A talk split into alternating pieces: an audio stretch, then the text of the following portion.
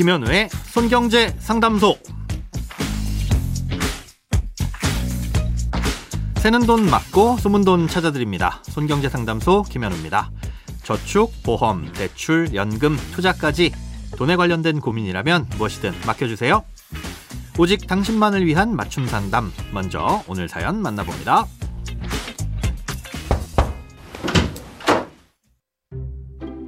저는 2020년에 고지혈증과 고혈압 진단을 받고 약물 치료를 시작하게 됐습니다.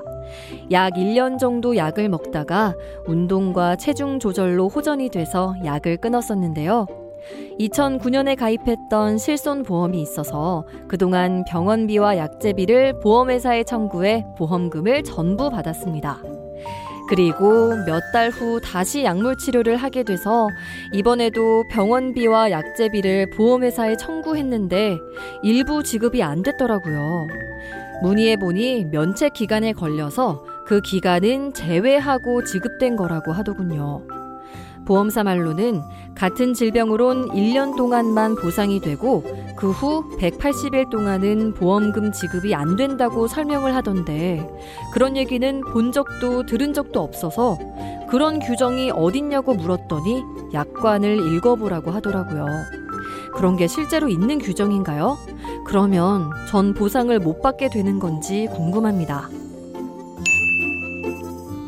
네, 보험사에서 설명 들으신 대로 이 보상을 해주지 않는 면책기간이라는 건 실제로 존재합니다.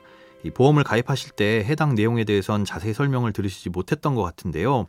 이 보험사는 이런 약관의 주요 내용은 반드시 설명해야 될 의무가 있지만, 면책기간에 해당돼서 보험금을 못 받는 일이 사실 그렇게 흔히 일어나는 일이 아니다 보니까 설명을 좀 게을리한 게 아닌가 이렇게 추측이 됩니다. 그런데 가입하신 지 10년 이상 지났기 때문에 그 부분에 대해서 보험사에 책임을 묻는 건 현실적으로 불가능하고요. 지금이라도 잘 알아두시는 게 좀 도움이 되실 것 같습니다. 사연의 내용을 들으니 소위 말하는 1세대 실손보험을 가입하신 건데요.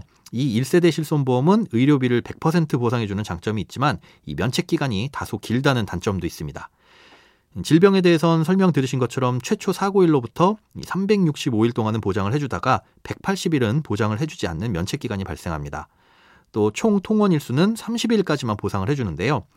예를 들어서 1월에 아파서 병원에 가서 진료를 본 다음부터 일주일에 한 번씩 1년에 총 50번, 총 2년 동안 병원에 진료를 받았다고 가정을 해보겠습니다.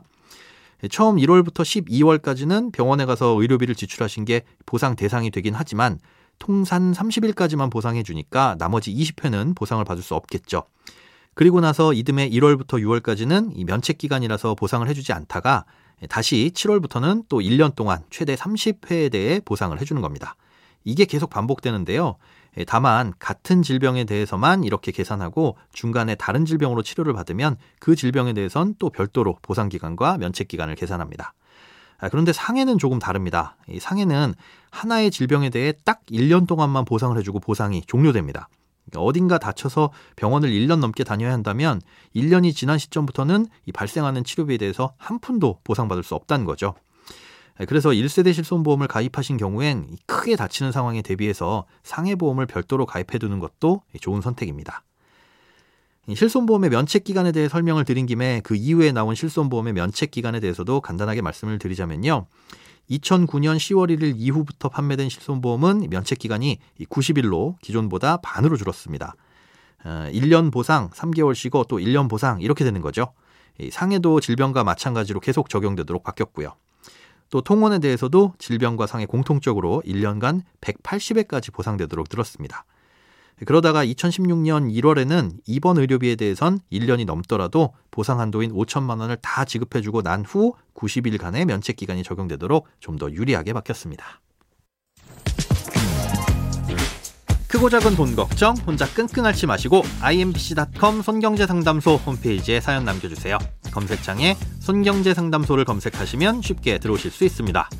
여러분의 통장이 활짝 오는 그날까지 1:1 맞춤 상담은 계속됩니다. 돈 모으는 습관 손경제 상담소. 내일도 새는 돈 막고 숨은 돈 찾아드릴게요.